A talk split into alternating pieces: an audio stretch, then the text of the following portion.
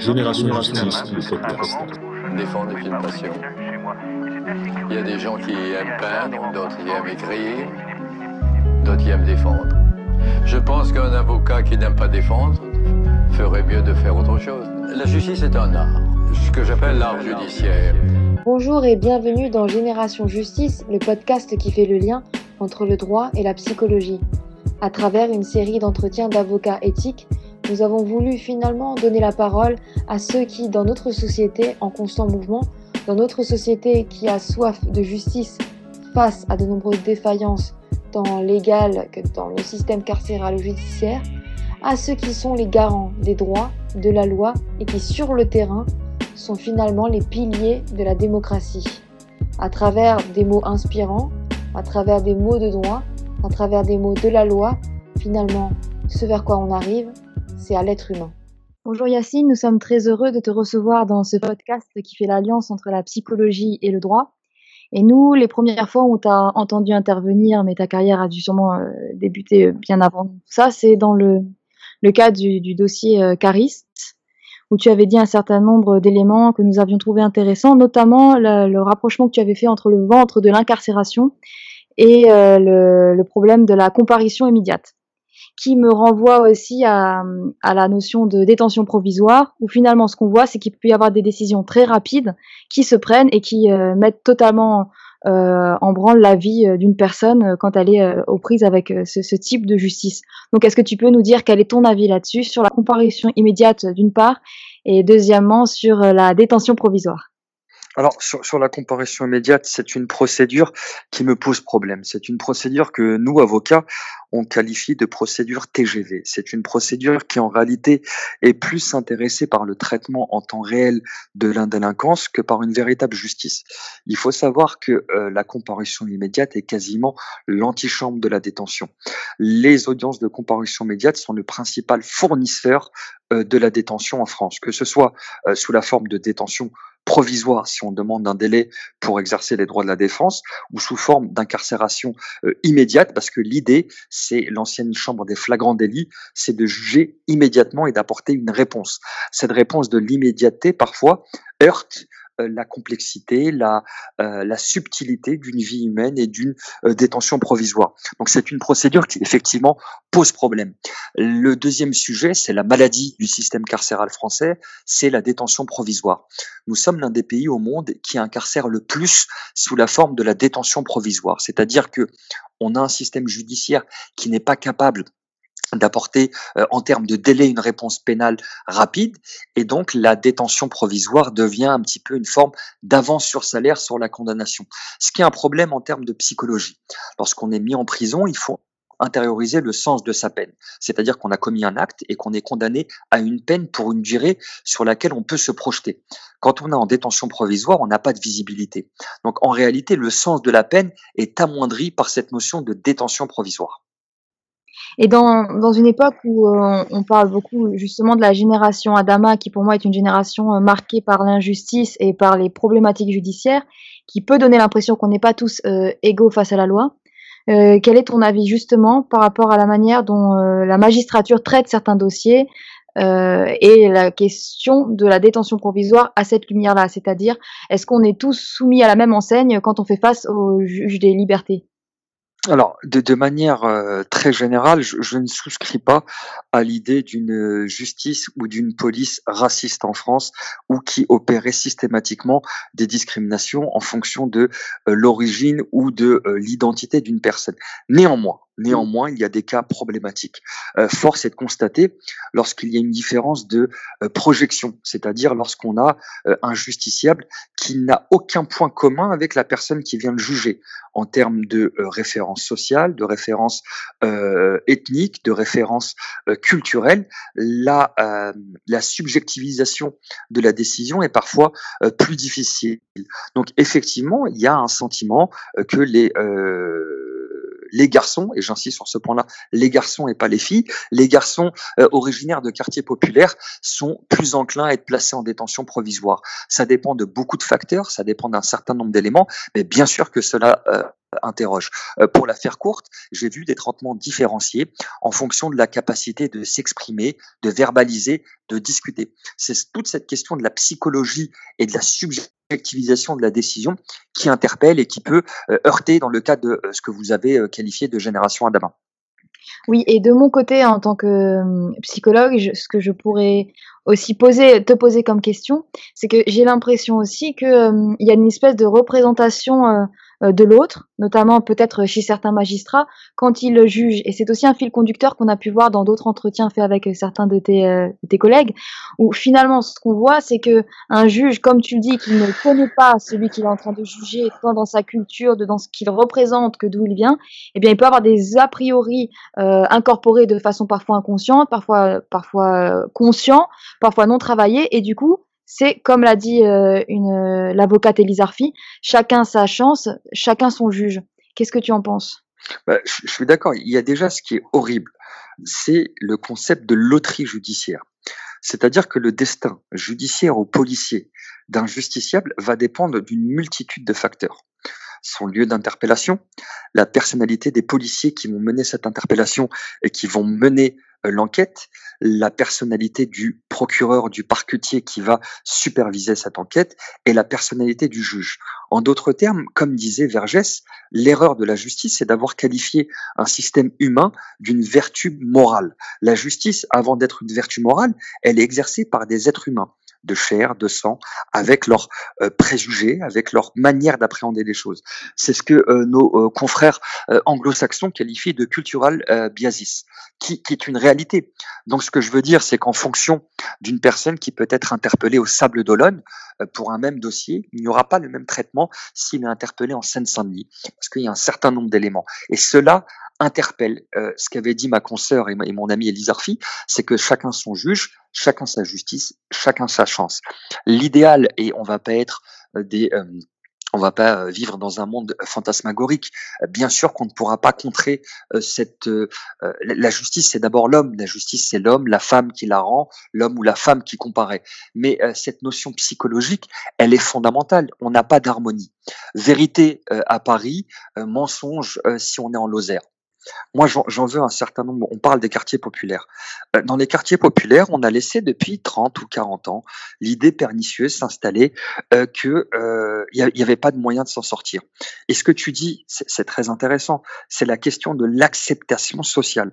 Un jeune qui peut dealer dans certains quartiers, il n'a pas le sentiment de euh, commettre une transgression sociale et morale.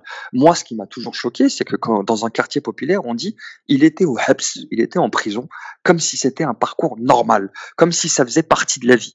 Et c'est effectivement euh, la, la, la, la, naissance, la construction d'une contre-culture euh, qui euh, crée, qui s'érige en normes parallèles avec la culture judiciaire et qui parfois ne dialogue pas, ne discute pas. Et ça, ce que tu viens de dire, c'est une réalité qui est absolument prégnante dans le traitement judiciaire et psychologique de la délinquance, c'est qu'on parle à certains jeunes qui ne voient pas le problème dans ce qu'ils ont fait. Lorsque vous avez quelqu'un qui vous dit mais j'ai pas tué, j'ai pas à violer, les normes sociales et l'acceptation, elles, sont euh, divergentes et continuent euh, une progression quasiment parallèle, sans se croiser. Mais euh, ce que le chercheur Cyrulnik lui dit, c'est que justement, pour ceux qui sont jugés pénalement parlant par rapport à, à, cette question de trafic, par exemple, on ne prend pas en compte le fait qu'en eux, ça, ça, ça, ça, a joué comme un facteur réparateur. C'est-à-dire qu'il y a le, à l'extérieur, on pourrait trouver que c'est mal, entre guillemets, si tant est qu'on puisse poser le terme euh, de bien et mal. Mais euh, de l'intérieur, ça les a réparés. Donc lui, sa thèse, bon, c'est qu'il faudrait trouver des moyens de résilience qui soient à côté. Or, dans notre société, on manque de tuteurs, euh, de, de tuteurs de résilience. Donc, au sein de la magistrature, et peut-être via les avocats, comment est-ce qu'une justice peut être un peu plus humanisée et comment est-ce qu'on pourrait établir une égalité des chances? Ben, il faut prendre le temps. Euh, malheureusement, ce qui nous manque le plus, c'est le temps. Euh, vous, tu parlais tout à l'heure des audiences de comparution immédiate. C'est très très difficile de euh, réduire un, homme ou une femme à, à 30, 40, quelques jours de sa vie. Un, un de mes clients m'a dit une phrase qui m'a qui m'a beaucoup ébranlé. Il m'a dit lorsqu'on juge quelqu'un pour des faits qu'il a commis, c'est comme si on prend le livre de sa vie et qu'on ne le juge que sur deux pages. On ne connaît ni le début ni la fin de l'histoire. En réalité, ce qui manque, c'est le temps le temps. Et euh, lorsqu'on va vite, lorsque je vous disais que tout à l'heure, euh, ce qui compte en comparution immédiate, c'est le traitement en temps réel de la délinquance et une réponse pénale à un comportement transgressif, on met totalement de côté euh, cet aspect psychologique, cet aspect de construction euh, qui arrive. Euh, lorsque tu as pu grandir à Sevran ou dans des quartiers qui sont victime d'un véritable trafic de drogue, lorsque tes images positives sont issues euh, du rap, d'une certaine culture, bien sûr qu'il faut euh, des qualités, euh, lorsqu'on est juge humaine, qui vont au-delà des simples compétences judiciaires ou juridiques et dire voilà ce que je vais condamner. En d'autres termes, juger, c'est comprendre. Pour comprendre, il faut du temps. Lorsqu'on n'a pas de temps, il manque l'axe principal de la fonction de juge. Euh, ce que tu viens de dire, juger, c'est comprendre. Je trouve que c'est une notion très intéressante euh, qu'il faudrait retenir euh, et, et, en faire quelque chose. Et en fait, quand tu parles, on sent que tu es un avocat très engagé, qui a, qui a une vocation. Alors, est-ce que tu as eu effectivement cette vocation et d'où ça te vient ton, ton goût pour le métier d'avocat?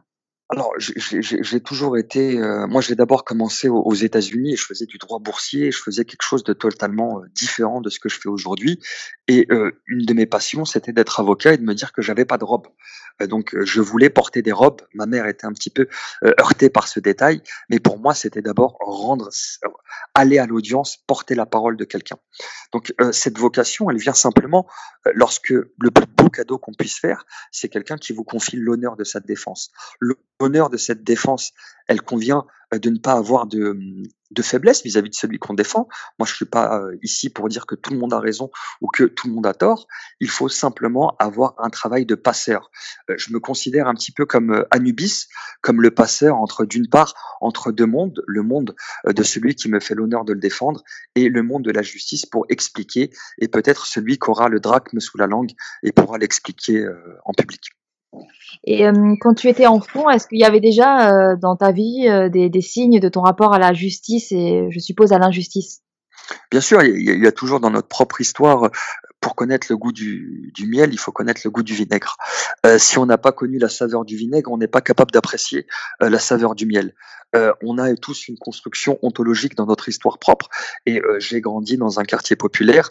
Euh, ma famille est issue des bidonvilles de Nanterre. Donc il y a forcément, moi j'étais tout jeune en 83 et c'est plutôt ce qui a été raconté par ma mère et mes tantes, c'est l'assassinat euh, d'Abnibni Gemia, euh, on parle aujourd'hui d'Adama Traoré, mais c'est une réalité qui existait déjà en 82 euh, à Nanterre. Et c'est cette construction, cette volonté d'obtenir la justice et de se dire que euh, il faut parler, il faut discuter.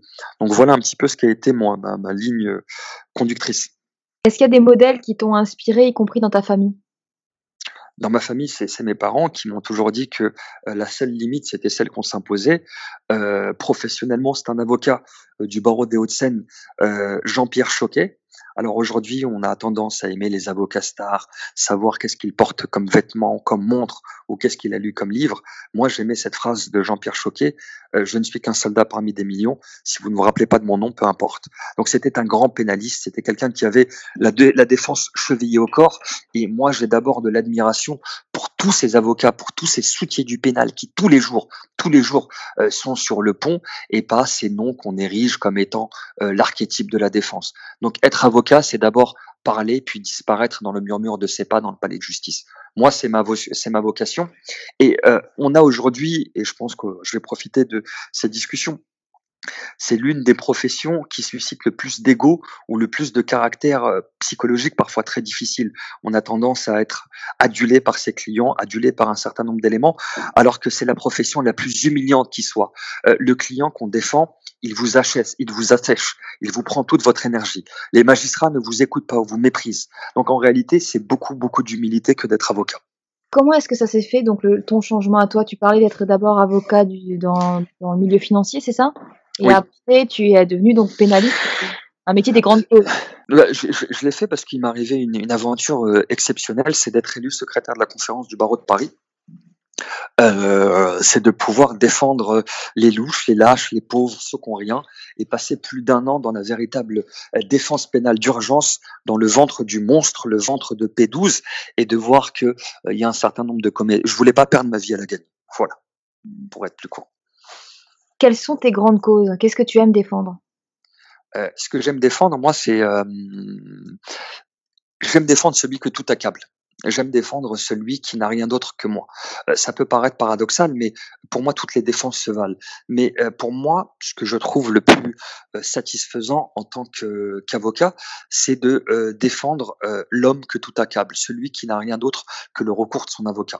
Oui, d'ailleurs, il y a quelques jours, j'ai vu que tu as tweeté la, la, la question de l'émotion et donc du lynchage qu'il peut y avoir à travers les médias et à quel point les médias euh, construisent euh, la- des personnalités coupables ou des personnalités innocentes, parfois totalement euh, euh, à l'opposé de ce qui est vraiment. Et puis le magistrat Georges Domergue, qui est aussi une personne que nous estimons beaucoup, qui dit des choses très intéressantes, parlait de cette notion d'opinion publique qui finalement euh, a une influence euh, tant sur la magistrature que sur le, le, le peuple qui l'écoute. Donc, quelle est toi ton opinion sur le, bah lynchage médiatique et l'opinion publique? Alors, l'opinion publique, je reprendrai juste la citation d'un des plus grands avocats du XXe siècle, Moreau de Jafferi, qui disait ces quelques mots euh, L'opinion publique, chassez-la cette intruse, chassez-la cette prostituée qui tire le juge par le manche. Euh, ce qu'il voulait dire par là, c'est que la justice, vous savez, beaucoup de gens ne, ne- ne comprennent pas. Un, dossier, c'est plus complexe que ce qu'on peut lire dans un article. Pour lire n'importe quel dossier, c'est des milliers et des milliers de pages. C'est avoir des connaissances juridiques, mesurer un certain nombre d'éléments. Euh, L'opinion publique va trop vite. Elle veut des réponses immédiates. Euh, elle veut aujourd'hui, elle peut dire oui et le lendemain, elle peut vous dire non. Euh, aujourd'hui, on peut avoir un certain nombre d'éléments. Ce que je dis simplement, c'est qu'il faut de la sérénité, qu'il faut du temps, qu'il faut du débat, qu'il faut euh, pouvoir s'élever, prendre un petit peu euh, de la hauteur et à l'instar de euh, Sénèque, pouvoir dire ôte-toi de mon soleil. Moi, ce que je voudrais dans la plupart des affaires judiciaires, c'est que les chaînes d'information continue s'éloignent. Parce qu'en réalité, la plupart des affaires judiciaires ne peuvent avoir un déroulement en 24 heures, 48 heures ou même en une semaine. Euh, le- L'homme, le droit, la réalité, ça prend plus de temps, c'est plus complexe. Et les faits ont cette faculté d'être différents selon qu'on les éclaire d'un côté ou de l'autre. Il faut garder cette mesure et se dire à l'esprit euh, que ce que je pense aujourd'hui ne peut pas être vrai demain. Donc voilà moi ce qui m'intéresse un petit peu dans la profession d'avocat, c'est le doute, Euh, le doute qui doit toujours habiter toute personne.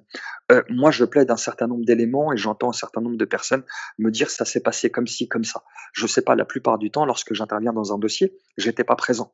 Le juge n'était pas présent, le procureur n'était pas présent, les journalistes n'étaient pas présents. Qui sommes-nous pour venir dire qu'on a une vérité absolue qui viendrait et ça s'est passé comme ça? Moi, ce que j'aime, c'est le doute, c'est les choses qui évoluent.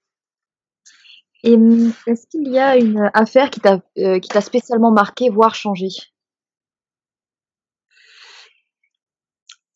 Mmh, il y en a il y en a plusieurs il y en a plusieurs. Il y a il y a il y a il y a des affaires qui m'ont, heu, qui m'ont changé. C'est notamment, heu, la défense de petites voleuses du métro, heu, de ce qu'on appelle les les les les heu et de voir en réalité la la difficulté. Ce qui m'a le plus choqué, c'est de voir, voilà, c'est la situation des Roms en France. C'est quelque chose qui m'a vraiment heurté et qui m'a, heu, emmené dans un monde moi j'ai beaucoup d'amis dans la communauté rom, heu, j'ai voyagé, j'ai rencontré un certain nombre de personnes. Voilà, c'est le traitement et la quasi déshumanisation, de ces petites voleuses du métro qui sont des victimes lorsque ça arrange l'institution judiciaire et qui sont d'horribles monstres lorsque cela n'arrange plus, heu, l'administration, hem, la justice. Donc là, tu parles de déshumanisation. Est-ce qu'en tant qu'avocat et puis en tant que citoyen, est-ce qu'il y a quelque chose à faire pour que justement la justice soit plus humaine, heu et de manière, égalitaire, que ce soit des, comme tu disais, des des personnes, qui sont issues de la communauté rom ou que ce soit de n'importe quelle communauté? Est-ce qu'il y a quelque chose, une réponse que nous pourrions faire qui influence le cours des choses? Puisque je trouve aussi que la justice s'est profondément déshumanisée. Alors ça peut vous savez, moi, je vais, sans doute être dans quelques années un vieux dinosaure du droit. C'est que j'ai une passion et il y a quelque chose qui me qui me passionne par de, par dessus tout, c'est la cour d'assises. La cour d'assises, c'est la rencontre entre un dossier judiciaire et le peuple. Et euh, on voit que lorsque on plaide euh, devant des gens qui ne sont pas des professionnels, parce que la professionnalisation euh, implique la quasi-automatisation. Euh, on est juge depuis ou avocat depuis 20 ou 30 ans et on perd une sorte de fraîcheur. Donc moi, ce que je, je mais malheureusement ce n'est pas le sens du temps, ça serait plutôt que de réduire la cour d'assises et les jurys populaires, les étendre, faire participer le peuple et les citoyens à l'élaboration de cette justice. Voilà ce que je penserais être utile, mais moi je ne suis peut-être qu'un utopiste, il y a des contingences financières, et moi je suis ici pour dessiner les nuages et les ballons, pas pour savoir comment on va les payer. Mais ça va dans le sens de ce que disait une autre de tes collègues, puisque effectivement, euh, l'importance que ça serait de faire par exemple participer des éducateurs qui des passerelles entre les métiers d'éducateurs et les métiers de magistrats, ou même on pourrait imaginer des psychologues. Et je partage cet avis, puisque finalement c'est comme s'il y avait une cisure entre, le, entre la, la, magistrature et les citoyens. Donc cette notion de passerelle, est-ce que ça te paraît importante et est-ce que ça te paraît faisable? Quel est ton avis? Ce que je dis, c'est que euh, on devrait vraiment ouvrir les tribunaux. Un palais de justice, c'est d'abord quelque chose qui est fait au service du peuple, par le peuple, pour le peuple, et euh, permettre à nos concitoyens d'être présents. Ça, ça me semble absolument fondamental. Et quel est ton plus beau souvenir en tant qu'avocat? Mon plus beau souvenir, c'est euh, l'acquittement de cinq jeunes dans un dossier où tout a câblé. On avait tout contre nous. C'était cinq jeunes qui étaient accusés euh, d'un dossier de, de viol en réunion, ce qu'on qualifie euh, pudiquement de tournante. Et lorsqu'on lisait les articles de presse, on avait envie de les condamner simplement parce que les faits étaient décrits d'une certaine manière. rétablir la vérité, permettre à un jeune garçon de ne pas avoir l'infamie euh, du crime de viol en réunion sur mineur de, mineur de moins de 15 ans, euh, ça a été sans doute l'une de mes euh, plus grandes fiertés, avec néanmoins beaucoup, beaucoup de compréhension pour la victime qui était avant tout victime de sa propre famille et de la société. Et quel est ton plus grand trauma? Dans ton métier? J'en ai tous les jours. C'est de ne pas trouver les mots et de ne pas pouvoir apporter à celui qui me fait la confiance la liberté. je reprendrai les, les mots d'Henri Leclerc l'avocat n'est qu'un mendiant de liberté et j'ai très mal au cœur lorsque je m'en dis qu'on me donne pas de pièces. Donc il me renvoie à te poser cette seconde question. Qu'est-ce que tu trouves le plus dur dans ton métier d'avocat? La relation avec les clients et les magistrats. Tu peux m'en dire plus? Euh, Les clients il n'y a, y a, pas d'un côté un monde magnifique de clients qui sont, euh, euh, qui sont des anges et qui sont ici pour vous soutenir. La réalité, le monde est beaucoup plus complexe. Euh, la vie, elle est belle ou moche selon l'angle de vue. donc que ce soit d'un côté ou de l'autre, c'est la relation avec des clients clients qui sont parfois excessivement euh, exigeants et qui n'ont pas de réalité et qui considèrent quasiment euh, l'avocat comme, euh, comme une espèce de complice ou quelqu'un qui serait là uniquement pour les couvrir. C'est pas mon point de vue. J'ai une haute idée de ma fonction. Et d'autre part également des magistrats qui ne comprennent pas le rôle et le sens de l'avocat pénaliste. Je ne suis pas ni le client, ni le complice, ni l'ami de ceux qui me font l'honneur de leur défense. Et qu'est-ce que, qu'est-ce que tu trouves le plus beau dans ton métier? Euh, ce que je trouve le plus beau dans mon métier, c'est que euh, aucun jour n'est identique à l'autre. Et si tu étais à l'origine d'une nouvelle loi, est-ce que tu saurais ce que tu aurais envie de changer ou de modifier? J'accélérais les procédures. Moi, pour moi, la détention provisoire est un vrai problème. Euh, il y a des personnes, et je ne suis pas un angélique ou je suis pas ici pour dire des choses euh, absurdes. La prison est euh, un échec quoi qu'il arrive dans une société, mais on n'a pas trouvé d'autres solutions à l'état actuel. Ce que je dis, c'est que la détention provisoire, lorsqu'elle est trop longue, elle ne permet pas d'intérioriser la peine et de comprendre. C'est-à-dire qu'au lieu de se dire qu'on est un coupable qui purge une peine, on finit à se dire qu'on est victime d'un système qui vous accable. Voilà la problématique pour moi du la procédure pénale actuelle. Oui, et je te rejoins totalement là-dessus parce qu'il y a aussi la question qu'il y a, beaucoup de, de, personnes qui ne sont pas coupables et qui feront de la détention provisoire, qui ça modifiera leur parcours, notamment euh, chez les jeunes. Moi, j'ai grandi à Strasbourg où j'ai vu beaucoup de personnes innocentes qui faisaient de la détention provisoire et ils avaient tellement non conscience des lois que finalement ils se défendaient même pas. Ils faisaient leur détention provisoire, après ils étaient innocents et puis rien ne se passait. Ça modifie des parcours, ça modifie des psychologies, ça modifie un rapport aux études, ça modifie un rapport à soi.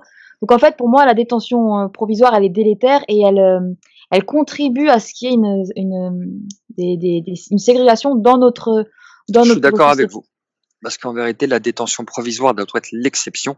Et quand on est envoyé en prison, c'est comme avec un enfant. Si je punis un enfant, il faut qu'il sache pourquoi et pour quelle durée je vais le punir. Lorsqu'on est dans une espèce de flou artistique comme ça, eh bien, ça, ça porte préjudice à tout le monde. Oui, surtout si on punit alors qu'on n'aurait pas dû punir. C'est-à-dire que là où il faudrait qu'il y ait des, qu'il y ait un cadre à cette société où on sait le bien, le mal et on peut s'y référer, on se sent protégé, où on se sent puni si on doit être puni, finalement on est dans l'arbitraire, l'émotionnel, l'éphémère. Donc on est pour moi dans quelque chose de, pernicieux qui a de grosses conséquences et c'est peut-être ça aussi qui amène beaucoup de révoltes aujourd'hui. Euh, Yacine, on, a, on en a déjà un peu parlé, mais je voudrais qu'on aille plus précisément sur la magistrature. Euh, nous, le, le, ce podcast et aussi notre rapport aux avocats et tout ce qu'on a découvert est passé par le rapport à l'injustice, puisque nous avons été euh, euh témoins de nombreuses injustices et nous avons pu constater beaucoup de choses dans cette magistrature-là. Et ce que je constate, et je voudrais revenir sur la question des émotions, avoir ton avis, c'est que en fait, finalement, face à la, face à, la magistrature, on est dans, un, dans une espèce de rouage judiciaire, et Dupont-Moretti en parle très bien. Ça ressemble plus à des griffes. Euh, et puis tu parles aussi toi de ton rapport au magistrat. Beaucoup d'avocats en parlent. Dans tous nos entretiens, c'est revenu ce rapport-là qui est devenu difficile. Donc vous, votre génération d'avocats disent que c'est devenu difficile. Est-ce que tu dirais que avant c'était plus facile? Est-ce que tu dirais qu'il y a toujours eu un clivage? Ou est-ce que ça vient du fait qu'on a maintenant affaire à des peut-être des juges très jeunes qui ne connaissent pas le terrain et qui du coup jugent non pas sur la loi, rien que la loi, mais dans les émotions, les représentations et le, ce qui pourrait être le côté médiatique de certaines procédures? Alors, il, faut, d'abord, euh, c'est sans doute ma déformation professionnelle, j'ai toujours tendance à nuancer. Il y a des magistrats exceptionnels. Moi, je travaille avec un ancien magistrat euh, qui a rejoint notre cabinet, Serge Portelli, euh, qui a été magistrat pendant 50 ans, et j'en rencontre des jeunes, des moins jeunes. c'est d'abord, ce que vous avez, ce qu'on a dit au début, derrière un, un, juge, derrière une robe, il y a un homme ou une femme avec ses propres failles sa propre construction. En tout état de cause, la construction d'un système quasiment de caste, où on a d'un côté la magistrature, de l'autre côté les avocats, avec des, des, des passerelles qui sont on ne peut plus ténues, créer un esprit de corps qui est délétère pour la justice. Moi, ce que je voudrais, c'est que, comme dans d'autres pays, la magistrature ne puisse être envisagée que pour les plus méritants des juristes après un parcours de vie. Euh, voilà, c'est en état actuel, c'est un de mes souhaits, c'est pas la réalité. Il faut euh, euh, se ramener à des contingences budgétaires et financières. Ce dont notre pays manque le plus, c'est qu'on mette les moyens financiers pour la justice. comme disait Marc Bonan, il faut avoir l'ambition de ses prétentions. Je voudrais que nous revenions sur la notion de discrimination. Moi-même, j'ai grandi à Strasbourg, on est tous très mélangés. toi, tu me disais que tu as grandi dans un quartier populaire. Donc euh, dans, dans, ces, mondes-là où on est mélangé, on peut voir le, on peut voir en fait finalement tous les profils. Eh bien moi j'ai constaté euh, qu'il y a quand même beaucoup de discrimination et une grande inégalité, pas que face à la loi, mais aussi euh, face euh, aux institutions ou dans le monde scolaire. Effectivement, on peut avoir des, des, des chemins pour s'en sortir, mais ça reste plus facile ou plus difficile selon d'où l'on vient. Est-ce que toi tu constates de la discrimination que ce soit du côté du justiciable ou que ce soit du côté de ceux qui font appliquer la loi, tant du côté des magistrats que des avocats, que de tous les organes de la justice. Il n'y a pas de discrimination euh, systématique. Il y a des cas de discrimination. Et chaque cas de discrimination, euh, qui sont isolés, qui sont pas majoritaires, il faut le rappeler, euh, rentrer dans un débat qui serait contraire, ça serait se mettre des œillères, mais chaque cas de discrimination provoque chez la personne qui en est victime une difficulté vraiment à comprendre son sens dans la société. bien sûr que selon l'origine sociale des parents, selon le bagage intellectuel et culturel de ceux qui vous élèvent, on n'aura pas la même vie, on n'aura pas euh, les mêmes paroles. Euh, ce que je veux dire par là, c'est que l'injustice fondamentale, elle est déjà dans les mots. Euh, lorsqu'on a 500 mots de vocabulaire, c'est très difficile d'apporter une réponse satisfaisante à un tribunal. Lorsqu'on arrive à mettre des mots sur ce qu'on ressent, sur ce qu'on a effectué, sur ce qu'on a fait, on arrive à être compris. Il y a déjà cette inégalité fondamentale sur la maîtrise du verbe, la maîtrise, de, la maîtrise du mot, euh, discuter, parler, avoir un certain nombre d'éléments. Alors bien sûr qu'on est dans une société euh, inégalitaire et je ne ferai pas porter à la justice tout euh, le chapeau de, de, toute cette situation. On a une société, c'est pas propre à la France, c'est propre à l'intégralité du monde. on peut dans des pays, d'autres pays, des pays du tiers monde où on a une quasi homogénéité de la population. J'avais été au Japon, il y a des cas de discrimination qui sont également sociales en fonction des mots qu'on emploie. Donc aujourd'hui, la justice a un certain nombre de problèmes. Elle ne peut pas être le pansement sur une jambe de bois. maintenant, ça nous ça nous dispense pas d'une véritable réflexion, l'ouverture de la justice, la, la plus grande diversité on a une diversité sociale et euh, ethnique euh, qui pourrait être améliorée dans la justice. Les principales victimes, les ceux qui sont exclus, euh, ce sont les garçons originaires des quartiers populaires. les filles s'en sortent bien mieux. Il faut penser à la possibilité de rattraper quelqu'un et de ne pas réduire une personne à ce qu'il a pu faire ou commettre lorsqu'il avait entre 16 et 20 ans. Et dans 10 ans, où est-ce que tu te vois? Euh, j'ai du mal à me voir où je serai demain, donc dans 10 ans, je sais pas. C'est lié à ton rapport au temps que tu as du mal à voir où tu serais demain? Ouais, j'ai du mal à, à voir.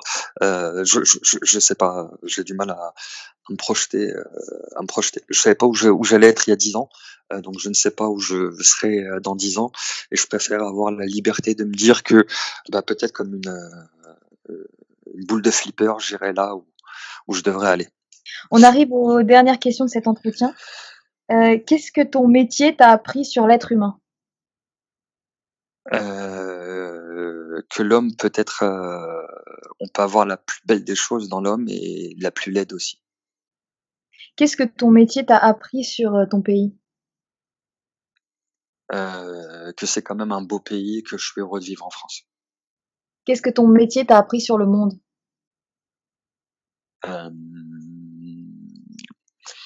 Que ce qu'on peut considérer comme une vérité chez nous euh, est peut-être un mensonge et peut-être euh, l'opposé euh, dans d'autres endroits du monde. Et qu'est-ce que ton métier t'a appris sur toi? C'est que je ne me connais pas. C'est-à-dire? Bah, Tous les jours, je me découvre. Et tous les jours, je me dis que euh, j'apprends, je découvre et que, euh, que c'est très prétentieux de se dire qu'on se connaît. Merci Yacine pour cet euh, entretien, pour tes réponses qui euh, sont un profond éclairage sur la justice. Euh, on se retrouvera, je l'espère, pour d'autres entretiens et puis on, te suit avec, avec attention. À très bientôt. Merci. Au revoir Fanny.